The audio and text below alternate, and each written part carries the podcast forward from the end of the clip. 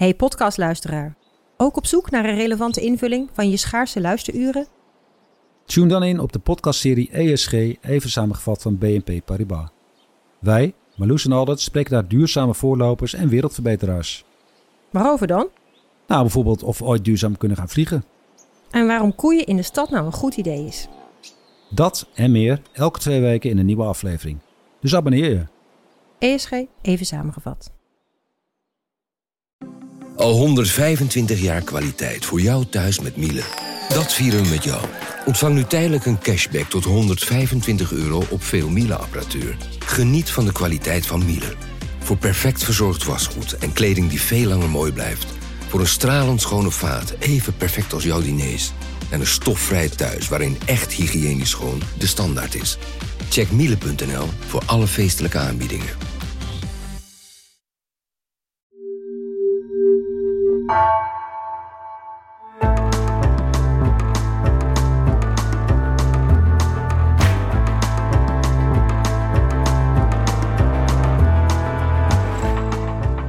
Welkom bij het uur. Tinder swipen tot je pols blokkeert, op blind dates gaan tot je schil ziet, na elke gestrande liefde opnieuw de brokstukken van je afschudden en weer opnieuw beginnen.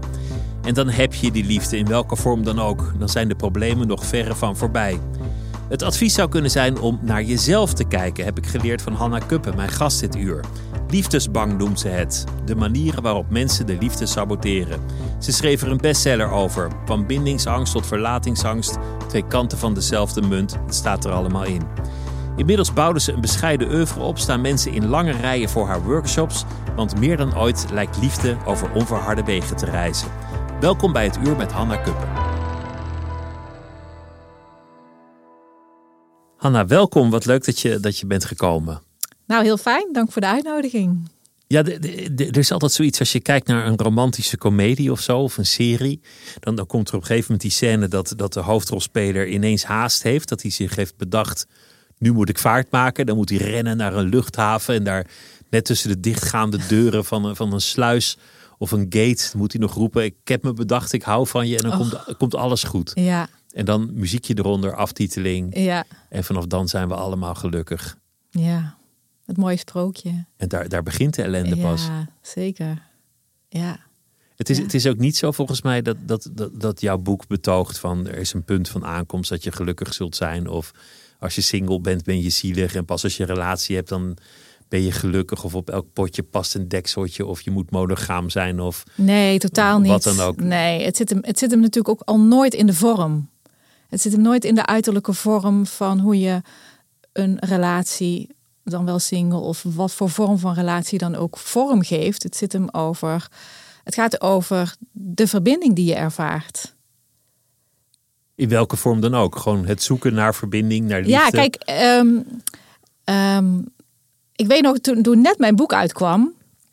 En uh, ik, ik geef daar veel trainingen over. Ik weet nog dat er een, een man uit Friesland uh, zat in de training. En die, nou, op een gegeven moment op de tweede dag durfde ze de vraag aan mij te stellen van...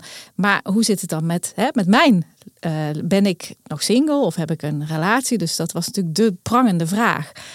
En op dat moment was ik nog single. Dus ik zei dat gewoon eerlijk single. Nou, hij zei dat kan je toch niet zeggen. Als je dit soort trainingen je hebt dit boek, dan kan je toch niet zeggen dat je single bent. Maar ja, dat zou, de, dat zou, hè, dat heeft de aanname. Als je single bent, ben je liefdesbang. Nou ja, niets hoeft minder waar te zijn. Het kan, maar het hoeft helemaal niet. Dus, hè, dus blijkbaar het predicaat relatie zou bewijzen dat je niet meer liefdesbang bent. Maar ja, ik wil mensen in een relatie niet de kost geven die knetter liefdesbang zijn. En ja, dus, dus het gaat niet over de uiterlijke vorm. Nee, en een tandarts heeft ook wel eens een gaatje in zijn kies. Ook dat, ook dat, zeker. Ja, ja. het blijft, blijft natuurlijk allemaal gewoon ja. kennis die je overdraagt. Wat, wat, is, wat is het grote inzicht geweest in jouw eigen leven waar je nog steeds op teruggrijpt? Nou, dat zijn er, dat zijn er heel veel geweest. Um, nou ja, op een gegeven moment ontdek je, je de patronen die steeds terugkomen. En op een gegeven moment ontdekte ik dus die patronen van verlatingsangst en bindingsangst. En ik zelf zat vaak aan de kant van de verlatingsangst. En ik vond dat op een gegeven moment zo interessant hoe dat werkte, dat ik dat veel dieper ging onderzoeken. Want het was wel echt een heel groot verlangen om uiteindelijk wel een uh, relatie te krijgen die ook wederkerig was en waar uh, intimiteit een plaats kon hebben en noem maar op. Dus de relatie die je eigenlijk allemaal wil hebben. Dus dat ging ik heel diep onderzoeken. Um, nou, en, en tot, tot ik ziek werd en ik echt gedwongen werd om helemaal stil te staan. En eigenlijk werd mijn leven onhold gezet. Toen besloot ik het boek te gaan schrijven. En dat is een groot keerpunt geweest. En dat is eigenlijk het, het grootste keerpunt geweest. Want ik wist intussen, ik had dit thema al honderdduizend keer aangekeken. In iedere opleiding en alles wat ik deed, ging het natuurlijk over mijn levensthema. En dat, dat was verlatingsangst. En toen ik ziek werd en dus echt moest besluiten om met alles te stoppen, toen dacht ik, nou, als ik hier een boek over ga schrijven, dan dwing ik mezelf om tot de kern te gaan. En dan heb ik een stok achter de deur. Want ja, als het boek toch enigszins hoopvol zou moeten zijn, dan moet ik zelf aan de bak. En dan moet ik echt helemaal in de diepte van mijn eigen kern geweest zijn. En het echt met wortel en tak verwijderen. Dus um, nou, toen ben ik gaan schrijven. Om ook betekenis te geven aan die periode van herstel. Dus dat ik niet alleen maar fysiek aan het herstellen was, maar dat ik ook op een diepere laag uh, wilde herstellen. En ik dacht, ja, dat gaat natuurlijk toch over dat hele diepe levensthema. En zo heb ik eigenlijk mezelf destijds van binnen naar buiten geschreven. Dus ik, ja, dat, dat, het was altijd een soort van naar buiten toe alle ballen in de lucht houden. En, en hè, uh, de perfecte dochter zijn. En uh, ik had een goed lopende praktijk. En ogenschijnlijk was dat allemaal heel succesvol. En uh, ging alles op rolletjes. Maar ergens in mij was er echt nog de schaduw van die verlatingsangst. die voortdurend de liefde saboteerde. En dat, dat is het boek Liefdesbang geworden. En dat is het boek Liefdesbang geworden. Een bestseller, ruim over de 100.000 exemplaren, verkoopt nog steeds. Zeker, ja. Het, het, het, het, het, houdt eigenlijk niet op. Het, Nee. heeft, het heeft heel veel in gang gezet in jouw leven. Ja, ja. Maar, maar wat, je, wat je eigenlijk zegt is dat een heel nare gebeurtenis, ziek worden, uiteindelijk, als je later terugkijkt, dat is dan nu, een heel positieve wending heeft gegeven. Het was het beste wat me kon overkomen. Dus, dus het, is, het is naar om ziek te zijn. Eh, maar ergens ja, wilde mijn ziel, of hoe je het dan ook noemt, eh, had iets anders met mij voor. Er, er moest nog iets nieuws geboren worden in mij. En juist door dat ziek zijn en dat ik daardoor het boek ging schrijven, ja, kon dat geboren worden. En ik kan echt spreken nu van mijn leven voor het boek schrijven en mijn leven na het boek schrijven. Het is compleet veranderd. Terwijl je zegt, daarvoor zag het er perfect uit. Aan de buitenkant. Aan de buiten... We leven allemaal veel aan de buitenkant. We leven veel eh, gemeenschappelijk van buiten naar binnen. Ja, Met een etalage op social media. ja, En, en heel, veel, heel veel verhalen die gaan van het vinden van het geluk. Of het verbeteren van jezelf. Of het overkomen van een hindernis. Het oplossen van je problemen. ja. En dan, dan ben je of depressief of in een staat van eufor geluk. Aha. Terwijl volgens mij het leven voor het grootste deel ergens daartussenin... in dat grijze gebied van milde melancholie zich afspeelt. Ja, heel veel mensen zijn in de buitenwereld op zoek naar de quick fix. En die is daar niet te vinden. Dus hè, we willen, als mens willen we eigenlijk helemaal niet naar onze schaduwkant, naar onze pijn of naar hoe we ook op een bepaalde manier verwond zijn geraakt eh, in ons leven. We maken allemaal dingen mee die pijn doen en verliezen, gemis, noem maar op. Eh, daar wil je eigenlijk niet zijn. We doen er alles aan. En de maatschappij zit natuurlijk vol verleidingen om daar juist van weg te gaan. Dus het vraagt nogal wat moed om naar binnen te keren. En de echte antwoorden en de echte verlossing zit hem in de beweging naar binnen en niet in de beweging naar buiten toe. En dat is. Ja. Dus het, in, het, in het zoeken naar wat er in jouzelf gebeurt... en niet wat er in die ander gebeurt. Want in de liefde zijn we altijd zo gericht op de Ja. ander. precies. Maar wat was jouw patroon? Mijn patroon was, ik zat vooral aan de kant van de verlatingsangst. Dat was mijn eh, meest voorliggende patroon. En eh, dus ik zat, ja, ik ontdekte op een gegeven moment in een relatie dat ik wilde nabijheid, ik wilde intimiteit, ik wilde verbinding. Ik, eh, ja, ik deed alles voor eh, die ander, maar ik maakte me eigenlijk ook totaal afhankelijk van die ander. En die ander bepaalde dan precies de hoeveelheid intimiteit en ehm, op zijn voorwaarden. Nou, tot ik dat beu was en dan trok ik me terug. Maar dan kwam die ander naar mij toe. Dus dan zocht hij weer de nabijheid en dan nam ik de afstand. En zo ontdekte ik eigenlijk die dans van afstand en nabijheid. Dat is mooi dat je het een dans noemt. Een stap naar voren, een stap naar achter. Ja, ja.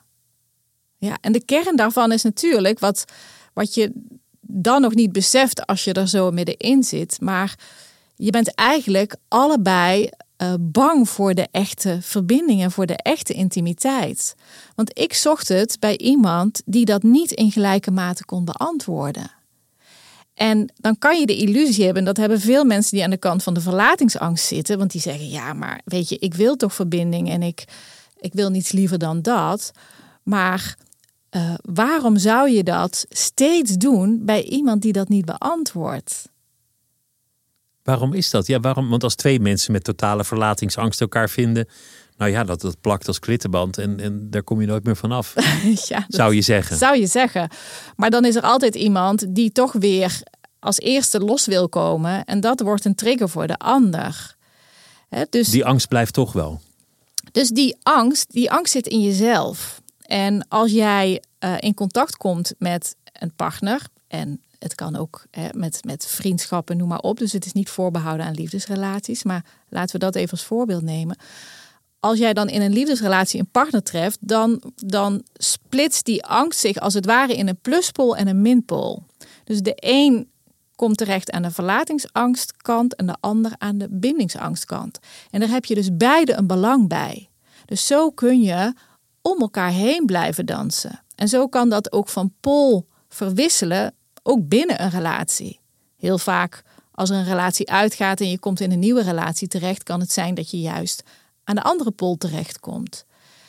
Um, en zo zorg je er allebei voor dat het dus niet komt tot de echte intimiteit, want daar ben je allebei doodsbang voor. Het gaat allemaal over verlies. Het, het ene is het verlies van de angst voor verlies van de ander, of de verlies van je vrijheid, je eigenheid. Ja, precies. Je mogelijkheden. Precies. Ja. ja. Je, je zei, ik kwam, ik kwam op een gegeven moment erachter dat ik een patroon had. Ja. Dus je, dus je had denk ik meerdere relaties gehad of, of meerdere crises. Op een zeker ogenblik dan, dan ben je de dertig voorbij en denk je, goh, wordt, het, wordt het nog eens wat? Of, of blijf ik in dit cirkeltje rennen? Ja er zit in jouw boek een heel groot inzicht dat gaat over, over jouw jeugd. Of eigenlijk wat er in, in het gezin gebeurde voor dat jij geboren werd. Ja. En dat, dat is wel een aangrijpend verhaal. Mm Wat, wat erbij begint dat jij op je, op je zesde was het geloof ik. Zegt tegen je ouders, wie is eigenlijk dat jongetje op dat fotootje hier op de schoorsteenmantel? Ja, ja. Ik ging vragen stellen. Ik ging, hè, we hadden zo'n hoekje in de, in de keuken waar dan de foto's hingen van mensen uit de familie die overleden waren. En daar hing dus ook de foto van mijn broertje bij. En ja, eigenlijk werd daar nooit over gesproken. Dus ik, ik wist niet zo goed wat, wat daar gebeurd was. Dus ik ging daar vragen over stellen. Ik was eigenlijk, ik denk, het eerste kind wat, wat nieuwsgierig werd van hé, hey, wat, wat, wat is hier gebeurd? En nou ja, toen kreeg ik natuurlijk wel het verhaal te horen dat een jaar voor mijn geboorte um, mijn broertje op 2,5-jarige leeftijd echt op dramatische wijze is verongelukt op, op het land bij de boerderij. We hadden een boerderij. En uh, opa was daarbij betrokken. Die, uh, die kon daar niets aan doen. Um, maar het was wel zodanig dat hij een enorm schuldgevoel had en wel ja, zelf dat heeft ervaren als dat hij er iets aan kon doen. Maar hij was de grootste kindervriend die, ja, die je maar kon voorstellen. Het, het, was, het was zijn paard dat, ja, dat min of meer op hol sloeg. Nou, het, opa was dus dagelijks aan het werk uh, op het land met, met paard. En vaak machines die dan achter het paard uh, uh, zaten. En ook die dag. En nou ja, zoals het verhaal is, het is dus mijn oudste broer en, en, en deze broer, zeg maar. Dus de twee oudste. Ik had er nog één, toen was er nog eentje, maar die lag in de wieg nog op dat moment. Dus mijn moeder die stond s morgens op met de twee oudste.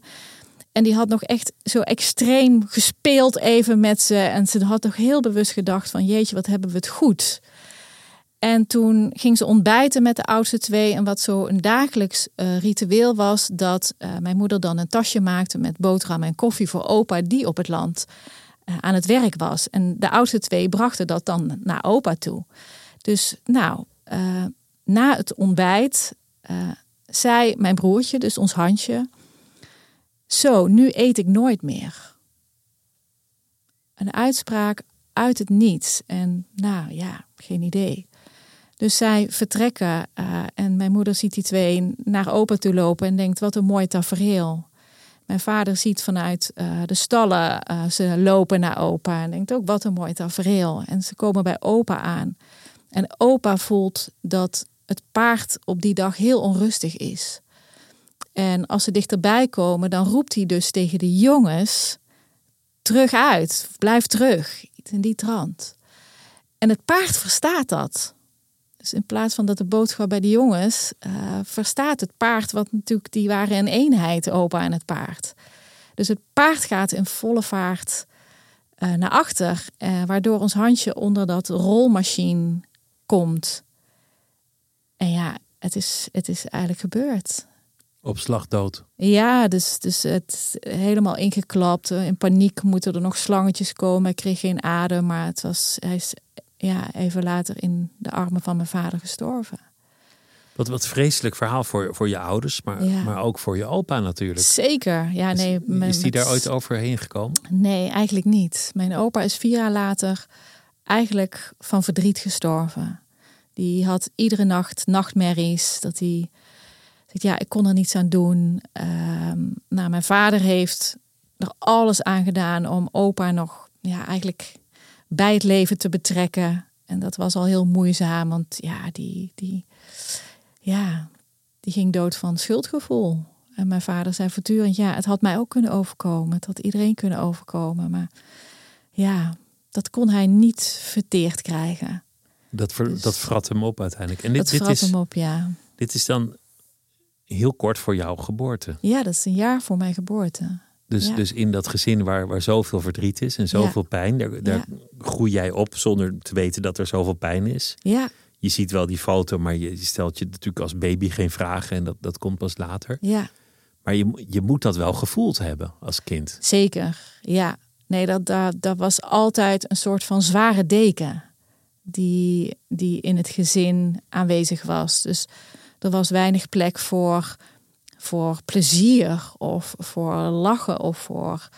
Ja, er was geen vrijgevoel. Er was niet een ruimte voor de echte spontaniteit. Of het, het, ja, het, er, was, er was zoveel dood. Dus, dus mijn vader was. Ik, ik heb altijd mijn vader als een, een beeld gezien dat hij aan tafel zat. Echt zo met zijn hand in zijn hoofd. Zodat hij zijn hoofd draagt in zijn hand. En altijd zo, ja, bijna een op een depressieve manier en helemaal in zichzelf. Dus, dus ja, ik ben hem ergens ook van binnen gaan zoeken. Van ja, pap, waar ben je? Waar ben je? Dus ik ben hem. Hij, hij was op... emotioneel eigenlijk altijd bij, bij nou, ons handje en bij zijn vader natuurlijk. Bij dus voor oma. jou was jouw vader onbereikbaar? Ja, hij was emotioneel onbereikbaar, ja. Dus die emoties, dus hè, ze waren diep in de rouw, zou je kunnen zeggen. Maar in feite uh, zijn ze dat rouwproces niet aan kunnen gaan toen. Ik bedoel, alles moest doorgaan. Ik bedoel, dat was helemaal destijds, al helemaal niet in een boerengezin, ruimte voor emoties. De boerderij moest doorgaan. Dus ja, de, het leven ging door. Dus, dus er werd niet gerouwd. Dus de niet genomen rouw, ja, die werd onder die zware deken gehouden. Maar dat, dat voel je als kind. Dat is ook op een bepaalde manier verstikkend. Ik kan me die reactie wel voorstellen. Dat, dat de rouw zich naar binnen keert. Dat, dat je jezelf verhardt. Vermand zou ook een woord zijn. Ja. Zeker in die tijd. En dat, dat je misschien ook wel denkt. Ik hecht maar niet meer al te veel aan mensen. Ja, zeker. Nou ja, ik heb mijn vader, mijn vader ooit gevraagd van, um, van pap, wat, wat heb je nou geleerd van het verliezen van een kind?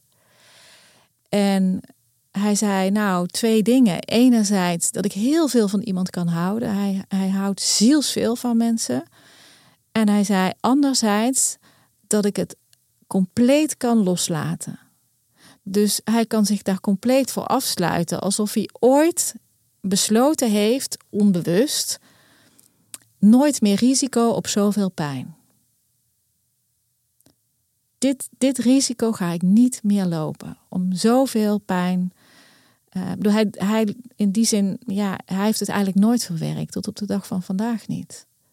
Dus, dus dat heb jij als kind gevoeld. Ik bedoel, een kind is afhankelijk van de ouders. Ja. Probeer maar als pasgeboren het allemaal zelf te doen. Gaat Ja. je niet lukken. Nee, dat kan je dus, niet. dus een kind is enorm gericht op Ja. ja, ben ik er nog wel? Doe ik ertoe? Krijg ik nog wel te eten? Wordt mij nog wel veiligheid en warmte geboden? ja, En je, je zal dat wel gevoeld hebben, denk ik. zeker. Ja, ik ging me helemaal aanpassen eh, aan de sfeer. Dus ik ging mezelf maar terughouden. En ik, ik, ik, ergens was ik van nature een heel spontaan en levendig kind. Maar dat heb ik ook, ja, ben ik ook gaan onderdrukken. Want ja, alles wat, wat raakt, dat wil je vermijden, zeg maar. En ik ben zelfs naar hem vernoemd. Dus als ik een jongetje was geweest, had ik ook letterlijk Handje geheten. En wat ik zo frappant heb gevonden altijd, en ja, het zal in die tijd wel normaal geweest zijn, dat op mijn geboorteprentje hij niet staat vernoemd. Dus mijn oudste twee eh, broers, eh, of mijn, de- mijn andere twee andere broers, maar hij niet. Du- Dus jij dus de stond dood letterlijk, staat letterlijk niet op mijn geboorteprentje, zeg jij maar. staat letterlijk op zijn plek. Nou ja, zo heb ik dat altijd ervaren. Dus ik heb altijd een gevoel gehad van ik moet hier iets goed maken wat, ja, wat te groot is. En, en mijn broer, hè, ons handje, werd altijd ervaren als een heel speciaal kind. Om, ja, mijn vader had, had eigenlijk altijd al gevoel, eh, die jaren dat hij er was, van dit, dit, dit is ongelooflijk dat dit kind bij ons is. Dit is alsof het al te ver was. Hij, hij had dus ook gezegd, ik eet nooit meer. En nou ja, dat, dat werd dus waarheid. En dus hij had altijd een hele speciale band met hem.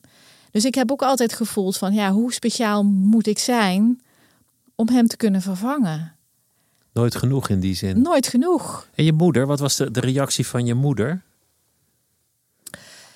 Ja, ook in eerste instantie dat het bedekt moest worden en het leven ging door en maar doorgaan en, en ook een bepaalde verharding. Dus ik heb, ik heb bij haar ook ja, die, die koestering of die warmte of dat welkom ook, ook gemist. Dat, dat, ja, dat, daar was geen ruimte voor. Dus als die dood nog niet letterlijk vastgepakt kan worden, dan kan het nieuwe leven ook niet echt vastgepakt worden. Dat, ja, dat die hechting goed kan, kan ontstaan. En pas later, eh, veel later, is mijn moeder gaan schilderen. En ik heb altijd het gevoel dat dat een heel mooi helingsproces voor haar was. Omdat ze zo in de minutieuze olieverfschilderijen ook een soort van naar binnen is gegaan. En, en het voor haar een veel zachtere plek heeft gekregen. Dus zij kan er met minder lading over praten dan mijn vader schiet nog steeds vol. En vindt het fijn om het erover te hebben. Ik denk dat ik ook de, de eerste was die het altijd met hem daarover ging hebben. Maar uh, ik denk dat het mijn, mijn moeder heeft het beter een plek kunnen geven. Ja, maar pas veel later. Ja. Is, het, is het nou zo, want, want ik, ik interviewde vorig jaar Esther Perel en die, die, die zegt vaak, zeg me hoe er voor jou is gehouden en ik ja. kan zien hoe jij van anderen houdt. Ja, En, en dat, het gaat vaak over de jeugd. ja daar begint het. En dit, dit zijn grote en dramatische gebeurtenissen. Maar, maar ja, tegenover mij zit een, een, een vrouw voorbij de 40. Is, is het nou zo dat die blauwdruk je hele leven blijft gelden? Kan, kan je nou zeggen van goh, uh, het gebrek aan hechting in mijn jeugd of de verstoorde hechting, dat zorgt ervoor dat ik later vastloop in relaties. Is, is, het, is het eigenlijk zo'n eenvoudige correlatie? Nou, op een bepaalde manier wel. Die, die eerste hechting, die dus echt in je eerste levensjaren tot stand komt, van ja, wat er zelfs in de zwangerschap kan gebeuren, rondom het geboorteproces kan gebeuren. En ook in die eerste jaren waar dat hele hechtingsproces tot stand komt. Dat is zo'n precair proces. Um, daar kan veel in fout gaan. En als daar zulke impactvolle gebeurtenissen geweest zijn, uh, dan heeft dat wel degelijk invloed voor hoe jij je verder hecht in belangrijke relaties, ook later in je leven. Daar is zeker uh, een parallel uh, tussen te trekken. En ik zie niet anders om mij heen bij mensen die nou, ik in therapie heb gehad en nu in mijn trainingen komen, dat, dat, dat is steeds terug te voeren naar die eerste levensjaren. En uh, nou ja, de, dus door emotioneel onbeschikbare ouders. Uh, soms door traumatische uh, ervaringen die al, al in de zwangerschap geweest zijn. Maar soms ook bijvoorbeeld door een navelstreng om de nek met de geboorte. Um, of door overgeërfd trauma. Dus waar al in de vorige generatie dingen niet verwerkt zijn geweest. Dus wat ik ook heel vaak ben tegengekomen is dat bijvoorbeeld uh, in de, de broer-zussenlijn van de ouders, dat daar kinderen vroeg jong overleden zijn, wat nooit verwerkt is. En dat dan ook de ouder de volgende is die dan geboren is. En die dat, dat, dat in de tweede generatie nog doorwerkt. Want, je, want dus, je, iedereen krijgt denk ik zijn portie leed mee. Ja. En op een gegeven moment leer je een strategie. Ja. En als je niet op een dag heel goed voor jezelf blootlegt dat die strategie niet werkt, dan zal je die herhalen. Ja, zeker. Tot het punt dat je net niet vastloopt. Precies. En, en op het moment dat je dat al zo vroeg in je leven uh, trauma meemaakt, verwonding meemaakt, dan, dan wordt die overlevingsreactie, dat, dat is op dat moment je beste vriend. Want die zorgt ervoor dat je verder kan. Dus dat is een soort identiteit waar je, uh, die jezelf aanmeet, maar dat is een een, een vals zelf. Dat is een aangepaste uh, identiteit. En die aangepaste identiteit, die werkt heel lang voor je. Die doet het hè, heel lang goed. Maar later wordt het ergens ook je grootste vijand. Want die jas die je ooit hebt aangetrokken, die staat ook tussen jou en de echte verbinding met een ander in.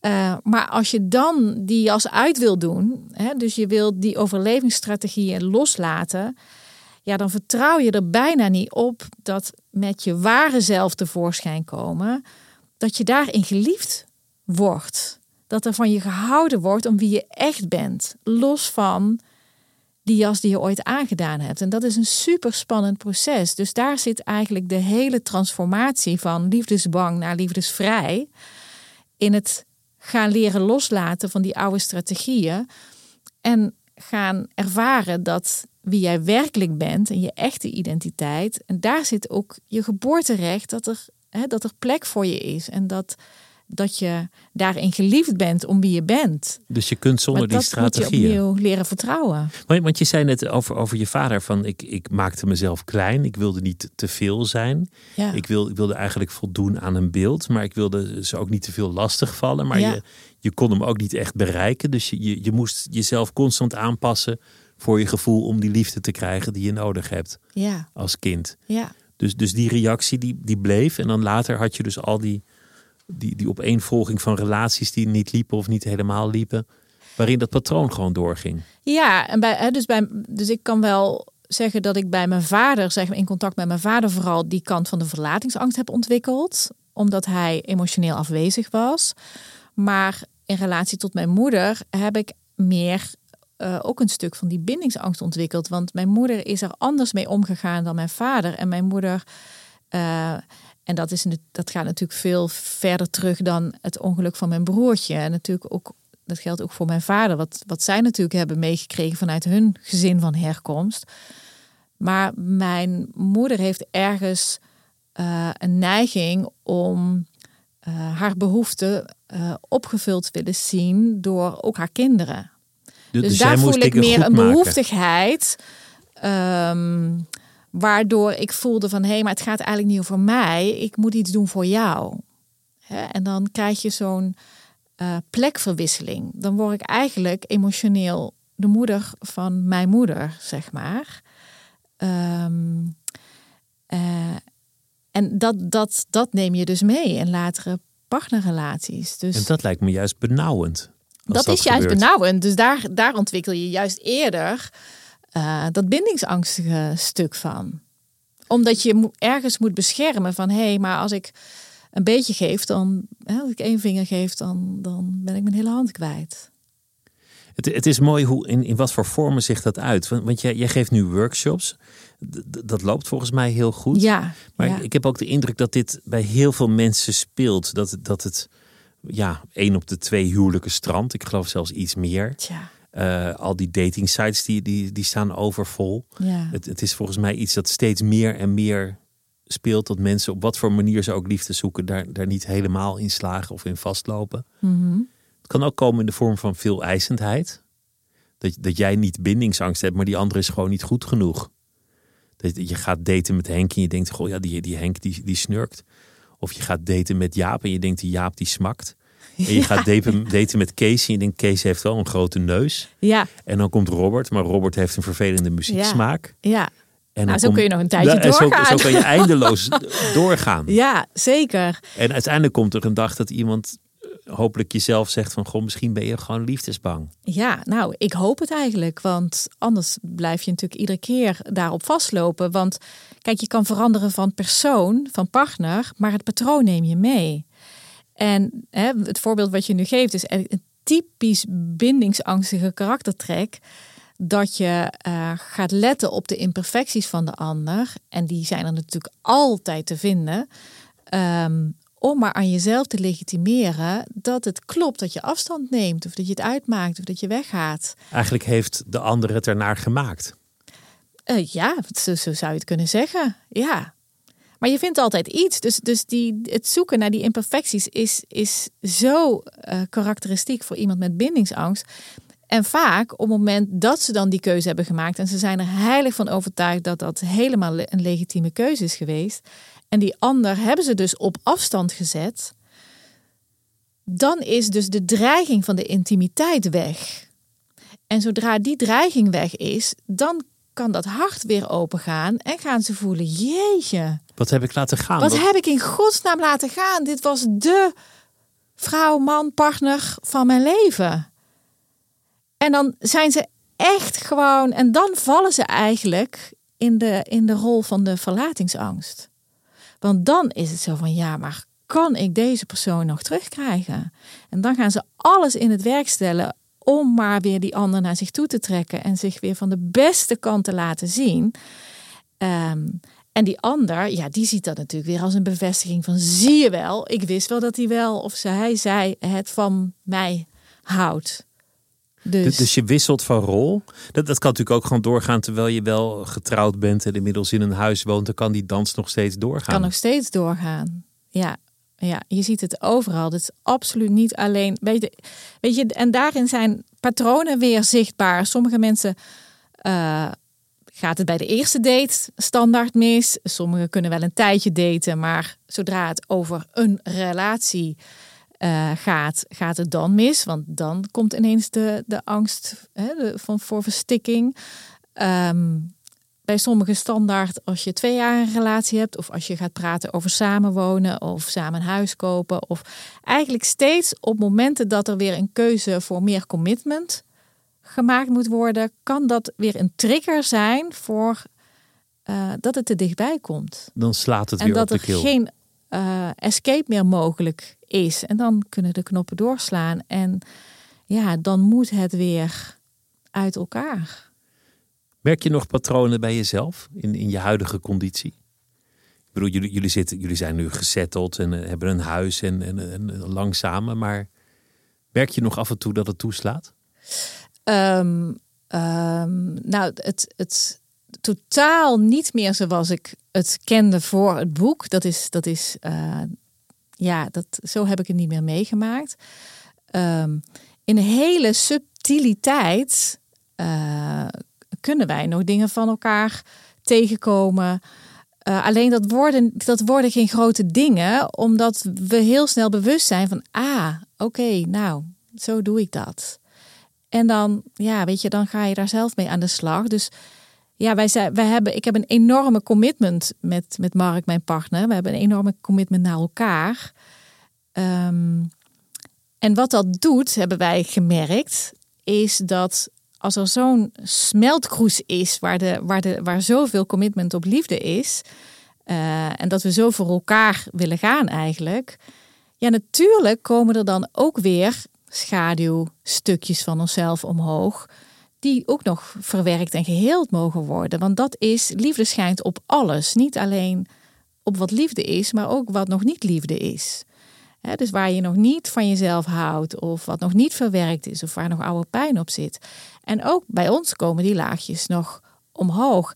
Alleen we herkennen ze en we kunnen daarmee aan de slag. Dus zodat je en de dan blik merk je eigenlijk dat, ja, dat het veld van liefde alleen maar groter wordt en groeit.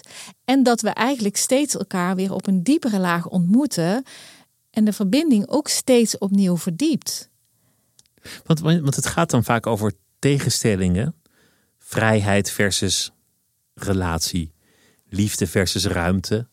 Het ik versus de ander. Ja, de symbiose en de autonomie. Dat is Symbiose de basis eigenlijk of- de dus- kern van deze dynamiek. Het is of ikzelf of ons samen, maar niet allebei.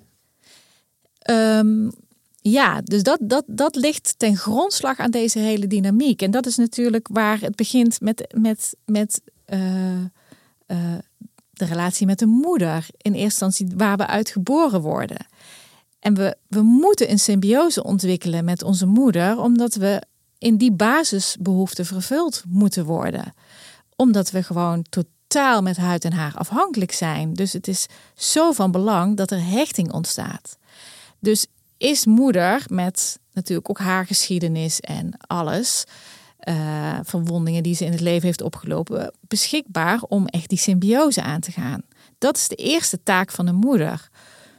De tweede taak van de moeder is dat het een kind eigen is om die eigenheid te willen ontdekken. Dat is mens eigen. We willen onze eigenheid ontdekken. We willen onze authenticiteit eh, leren vinden. Dus we willen de wereld in. We willen op ontdekking. En dan komt het erop aan: kan moeder ook ons laten gaan? Zo'n kindje wat, wat heel nieuwsgierig de wereld inkijkt, maar wat af en toe omkijkt en kijkt: hé, hey, hoe kijkt moeder naar mij? Kijkt ze naar mij met stimulerende ogen van doe maar, ga maar, het is oké, het, is, het is veilig of, eh, en ik ben oké vooral. Of kijkt het met hele angstige ogen van oh doe maar niet, want er kan van alles gebeuren in die wereld. Dat, dat, dat heb ik meegekregen van de wereld ingaan, dat, dat, dat is Dat is gevaar. dat is gevaar. Dat is echt gevaar. Maar dus die twee basispolen liggen onder die polen van verlatingsangst en bindingsangst. Dus bij de verlatingsangst wil je te veel in die symbiose met elkaar. Hè, wil je voortdurend versmelten. Maar de pool van de bindingsangst is die pool van die autonomie. En daar ben je enorm gesteld op je vrijheid en op je, op, op je, je eigen ruimte en je eigen vrijheid. Het is zo grappig dat, dat er een soort tegenstelling zit ook in je boek tussen het ik en het ego. Tussen het zelf en het kind in jezelf. Tussen het gekwetste kind en, en de volwassen zelf. Ja. Dat, dat, dat zijn eigenlijk allemaal een soort van persoonlijkheden die je met je meetorst. Allemaal stemmen die iets zeggen over jouw gedrag. En dan, dan zoek je dus naar een soort hogere zelf die als een autoriteit die andere geluiden kan overstemmen.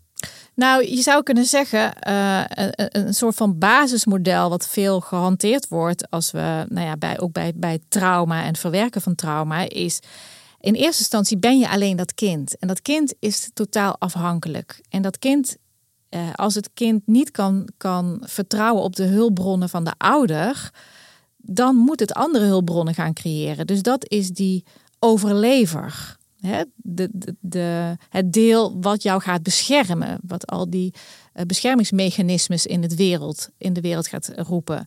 Dus je hebt het kind en dat kind heeft die overlever nodig. Maar later, als je volwassen bent geworden, heb je ook een deel.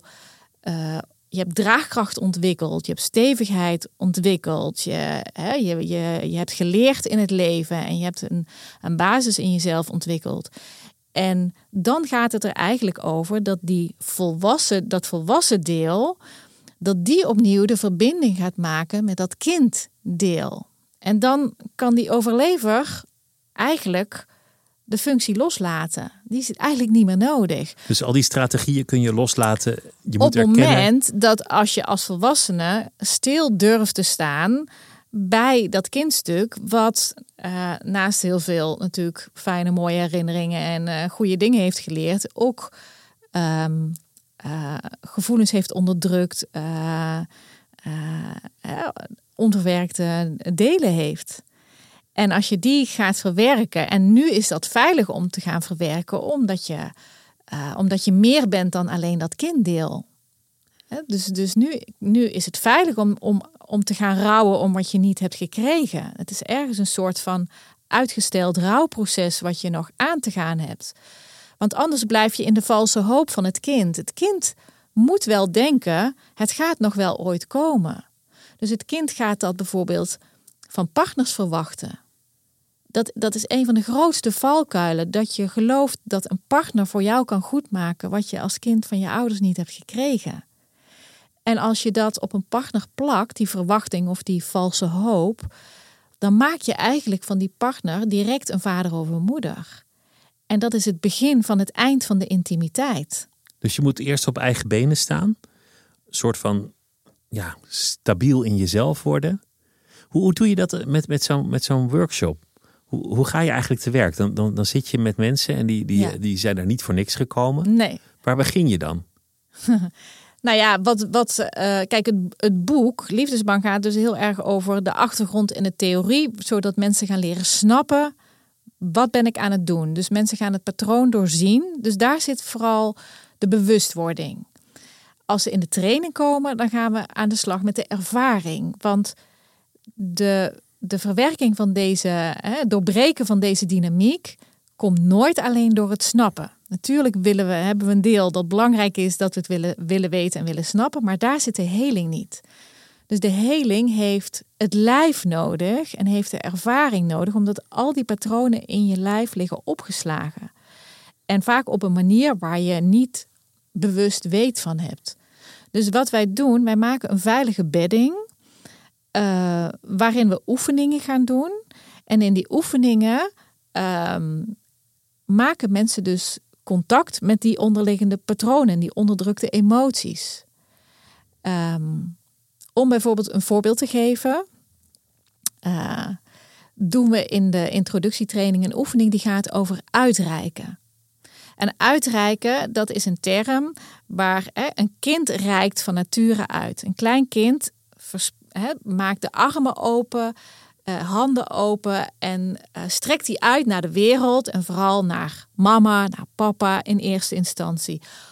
Vanuit het volste vertrouwen dat je krijgt wat je nodig hebt. Dat je vervuld wordt in je basisbehoeften van veiligheid, van liefde, van koestering, van warmte, noem maar op.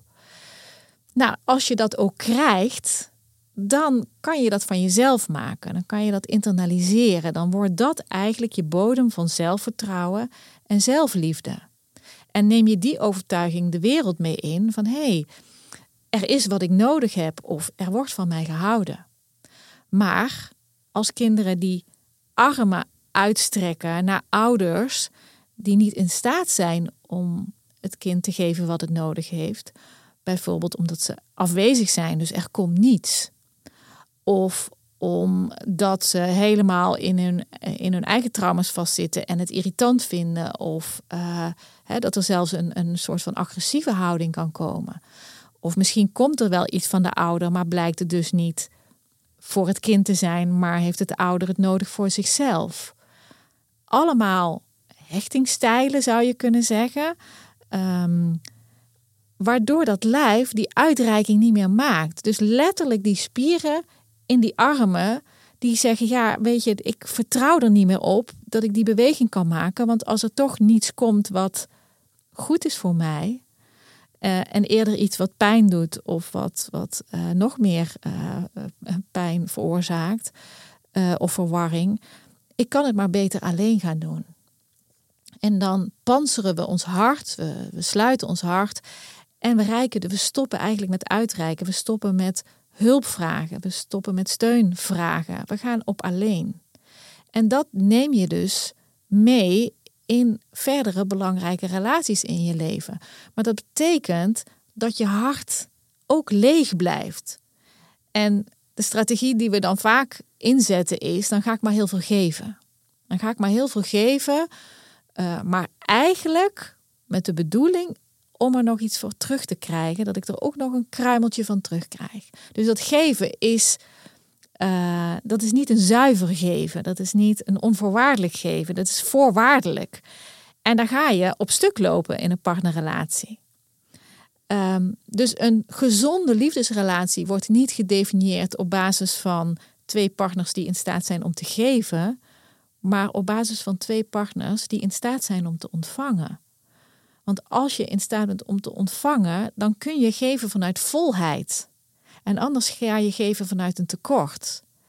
En dat haalt je altijd in, want dat gaat de liefde saboteren. En alleen als jij kan ontvangen, ben je ook in staat om te geven. En dan kan er balans blijven in een, in een partnerrelatie. Dus je moet zeggen, ik ben het waard om liefde te ontvangen. Ik kan op eigen benen staan, maar ik ben dit waard. Het gaat ook over zelfliefde. Het gaat enorm over zelfliefde. Dus als we die oefening doen van dat uitreiken, dus, hè, dus mensen komen tegenover een ander persoon te staan. En nou, daar hebben we een, een structuur voor, een vorm voor, waardoor ze uitgenodigd worden, stap voor stap, om opnieuw die armen weer uit te, strijken, uit te strekken richting die ander. En in dat proces van dat opnieuw doen, kom je alle oude pijn tegen die het je ooit als kind heeft gedaan. Dus het wantrouwen, het ongeloof dat het er voor je is. Ehm, waar het misschien zelfs onveilig was om dat te doen. Of waar je helemaal niet ontvangen werd. Dus waar je de leegte ontmoet in jezelf.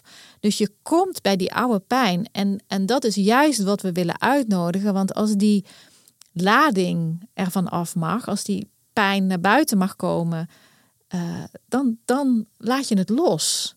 En dan kan er weer vrije ruimte komen. En dan wordt het weer, hè, dan kan je dus een nieuwe ervaring opdoen.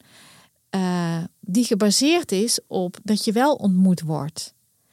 Uh, en dat, dat is een super helende ervaring, waardoor mensen echt wat opruimen wat van de oude pijn en eigenlijk een nieuwe hechting in zichzelf ontdekken.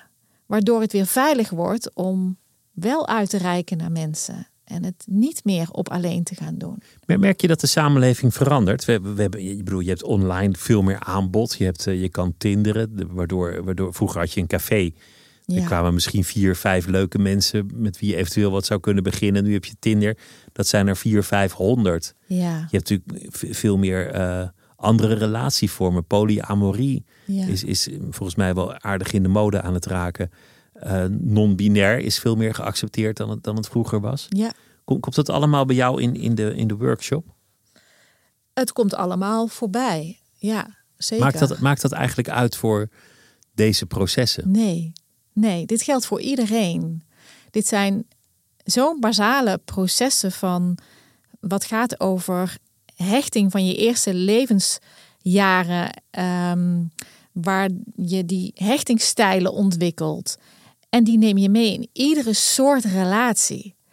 Ehm, dus dat maakt niet uit of dat hetero is, homo is, non-binair is. Uh, uh, ja, en bij polyamorie, ja, dat, daar is het super interessant, vind ik, om te kijken van hé, hey, wat, welke delen in jezelf zijn hier aan zet? Um, op het moment dat je, hè, dat, dat je radicaal eerlijk bent en met iedereen communiceert en, en hè, dat, er, dat er voor niemand verrassingen zijn en dat, je, dat ieder de volledige commitment heeft van ik weet waar, hè, waar, waar de andere met wie ik relaties aan ga sta. Maar ik zie omheen dat het heel vaak niet gebeurt. Dus dat daar heel veel heimelijkheid zit. En dat triggert heel veel onveiligheid. Uh, maar het, het kan, het hoeft niet zo te zijn. Maar het kan een heel goed een hele goede sabotage zijn om niet je verlatingsangst of bindingsangst te hoeven aankijken. Hè? Het, het, het, ligt open, ik kan met, met iedereen. Uh, dus, dus daarmee hoef je nooit de volledige commitment uh, aan te gaan om dat echt tegen te komen. Dus het kan het maskeren. Ik zeg niet dat het altijd zo is. Maar het, zou, je zegt... maar het kan een goede dekmantel zijn om niet geconfronteerd te worden met je verlatingsangst en bindingsangst. En die voorbeelden die zie ik regelmatig. Maar je, zegt wederom van welk deel van jezelf aan zet is. Dat, dat, vind ik zo interessant. Ik denk dat veel mensen wel de ervaring kennen. Bijvoorbeeld je stopt met roken en je bent een week onderweg en eigenlijk gaat het heel goed. En dan ineens neemt een deel van jezelf het over dat zegt, ach joh, het is gezellig, één sigaret, wat zou dat nou voor kwaad kunnen? En je steekt hem op en al je problemen zijn op slag opgelost. Dit voelt zo goed, dit voelt zo in balans, dit is zo ja als het hoort te zijn. En dat gevoel duurt misschien nou korter dan de sigaret zelfs. Ja. En dan ineens denk je, waarom heb ik dit nou weer gedaan? Ja. Zou ook kunnen zeggen het bellen van je ex nadat je drie maanden hebt besloten geen Zeker. contact te hebben. Absoluut. En toch Dat is ineens even weer shot, die shot die je nodig hebt om toch weer even die bevestiging te krijgen. Toch weer even te voelen, ah, oh, die andere is toch nog, ja, De overspelige man die zegt ik zal het nooit meer doen. Ik beloof je dat ik dit nooit meer doe. En ineens vervalt hij toch in dat oude gedrag. ja, Het lagere zelf heeft het weer overgenomen. ja, ja. En dat, dat vind ik zo interessant. Wat is nou toch dat hogere zelf? Is dat discipline? Is dat volwassenheid? Hoe werkt dat? Ehm, ja, het is interessant om te kijken, wat is dan volwassenheid eigenlijk? Ehm, Ja, wat is die hogere zelf waar we naar zoeken? De, het, de gaat over, ehm, het gaat over het brengen van bewustzijn op dat stuk. Op, op, eh, het is eigenlijk het herstellen van die innerlijke verbinding tussen die volwassenen van nu. eh, hè, dus waar, waar een kind trauma oploopt, hè, dus waar het in een fase zit waar het wat het meemaakt niet kan verwerken en het dus weg moet stoppen, blijft eigenlijk een deel van jezelf steken in die leeftijdsfase. En als volwassene heb je nu de draagkracht om uh, daarnaar te gaan kijken, om daar bewustzijn naartoe te brengen en eigenlijk om die kinddelen weer te integreren, om die weer op te halen. En hoe meer we in staat zijn om dat te doen, hoe meer volwassenheid we in onszelf uh, creëren. Volwassenheid gaat niet over de mate hoe ik in staat ben om te overleven. Dat wordt wel verwacht, denk ik, met volwassenheid. He, dus dat is wat ik in het begin zei. Al die ballen die ik in de lucht uh, aan het houden was. Uh, voor, voordat ik liefdesbang schreef aan de buitenkant, zag het er super volwassen uit allemaal. En natuurlijk zitten daar heel veel volwassen stukken in. Maar er lagen ook echt nog onverwerkte kinddelen aan ten grondslag. Die ben ik gaan ophalen. En dat zorgt voor veel meer volwassenheid, waardoor binnen en buiten nu transparant is. Dus ik bedoel, de ego, dat was natuurlijk bang om tevoorschijn te komen met mijn verlatingsangst. Dat is niet iets wat je nou, wat, waar je nou, dat voelde een soort van uit de kast komen. Dat was best spannend naar je, naar je familie, naar je vrienden. Nou, hier ben ik met mijn verlatingsangst. Maar zelfs als therapeut. Ik was therapeut, ben therapeut. Maar om dan tevoorschijn te komen van, nou, ik, ik ben hier met een boek, maar het gaat over mijn eigen verlatingsangst. Moi, dat ego vindt dat niet zo prettig. Dat, dat zorgt wel voor een deuk. Maar ja, het, was, het, het is eigenlijk zo uitgepakt dat mensen juist daardoor vertrouwen krijgen, omdat ze weten, overal waar ik tegenaan loop, daar is zij geweest. Je, je schetst Die ook een ervaringsdeskundigheid is waar mensen juist heel veel veiligheid en vertrouwen door voelen, omdat ik het in mezelf heb ontmoet. Maar je schetst ook een soort bevrijding, als je dat zo zegt. Enorm, enorm. Dus ik had niets bevrijdenders voor mezelf kunnen doen. Dus ik, ik had niets meer hoog te houden. He, dus als je eerst door die angsten heen gaat van de angst voor het oordeel van mensen en de angst voor de schaamte. Uh, maar nou, het was, het was super bevrijdend. Ik dacht echt, nou, jongen, dit, dit, ja, nu weet de wereld alles van mij. Dus het meest, waar ik altijd het meest bang voor was, dat ligt nou hier op tafel. En zwaar, ja, dit, dit is het. En dat is super bevrijdend. Dat is, dus het, dan kan binnen en buiten samenkomen. En dan lijkt het ook niet meer zo groot ineens als je er En dan is het bent. een stuk minder groot. Een stuk minder groot. En dat is iedere keer ook weer fantastisch om waar te nemen in de trainingen. Dat zodra mensen de angst aankijken, wordt die echt minder groot. Dus alles wat er niet mag zijn, dat bepaalt de dynamiek. Wat we onder de tafel stoppen, dat bepaalt de dynamiek. Dus we leren ook. Angst is, is natuurlijk zo'n vervelend gevoel. Dat willen we weg. We willen ervan weg.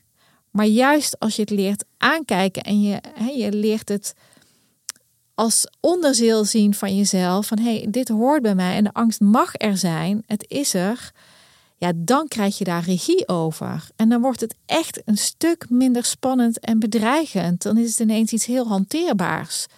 He, dus, dus, als het er niet mag zijn, maken we daar een monster van in ons hoofd. Van, oh, maar die angst, ja, als ik daarnaar ga kijken, ja, dan, ja, dan red ik het niet meer. Dan beland ik in de goot. Maar niets is minder waar. Op het moment dat je je eigen angst erkent, en kan benoemen en kan zeggen, nou ja, pff, nou dit vind ik echt spannend. En dan, dan wordt het zo hanteerbaar en dan wordt het op een bepaalde manier ook een bron. Voor mij is het ook een bron geworden. Je angst. Ja, dus kijk eens wat er uit voortgekomen is. Dus sinds, sinds het boek uh, in de wereld is, nou ja, de, de trainingen, de, ja. Maar, maar nu gaat het al niet meer over. We begonnen over liefde, maar eigenlijk gaat het over iets veel groters. Ja. Dit gaat ook over het vinden van nou ja, wie je wil zijn, wat je wilt doen in het leven. Dit gaat ook over je carrière. Ja. Dit, gaat, dit gaat over, over honderd meer dingen. Die processen zijn hetzelfde. De processen zijn echt hetzelfde. Het gaat over de transformatie van angst naar liefde. Ik vind het zo wonderlijk als je gaat naar een, een, een Marvel-film of een superheldenfilm. Dat, dat het zo, zo makkelijk afgaat, waardoor de film niet meer spannend is. Tuurlijk gaat Spider-Man winnen. Tuurlijk gaat Superman vliegen. Natuurlijk is hij niet bang om van het gebouw af te lazeren. Ja. Maar daarmee is alle spanning uit die film. Een, een superheld met trillende knieën. Die even naar beneden kijkt en denkt: Oh mijn god, ben ik wel een superheld? Gaat me dit wel lukken? Dat zou een spannende film zijn. Ja, maar weet je, het is, het is zo bloedspannend om onze eigen schaduw te overwinnen. En om die echt recht aan te kijken. Echt ons eigen monster in, in, in, in de ogen aan te kijken.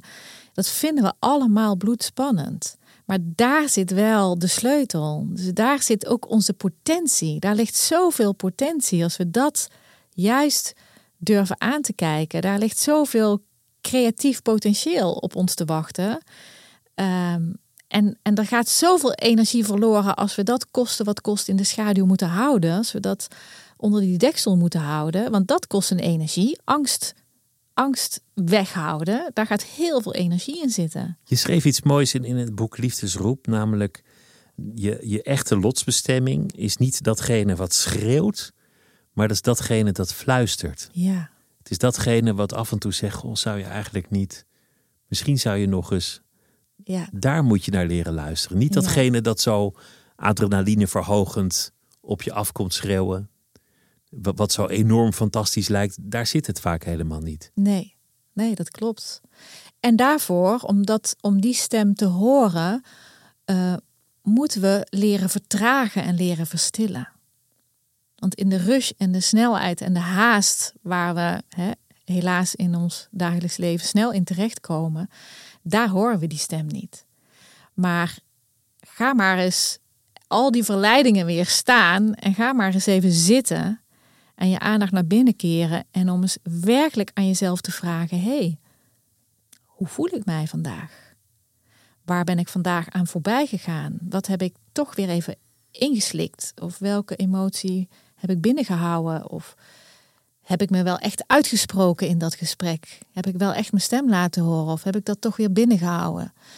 Om werkelijk even stil te staan en echt het hele spectrum te voelen in jezelf hoe het werkelijk met je is, dat vraagt, dat vraagt iets.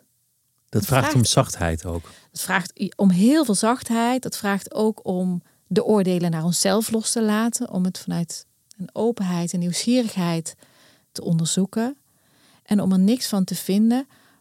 Maar het vraagt vooral de kunst om er maar gewoon bij aanwezig te zijn. Om gewoon te voelen van, oh ja, oh ja, ik, ik oh, ik ben, eigenlijk ben ik wel even verdrietig. Of, of ik was eigenlijk wel even bang. En daar gewoon bij te zijn, zonder het te willen oplossen, zonder het te willen fixen, zonder het te willen wegnemen. En, en als we daarbij aanwezig kunnen zijn, ik denk dat dat volwassenheid is. Want het, leven zal tegenslagen bieden. We zullen tekort komen. We zullen overlevingsstrategieën ontwikkelen om er doorheen te komen.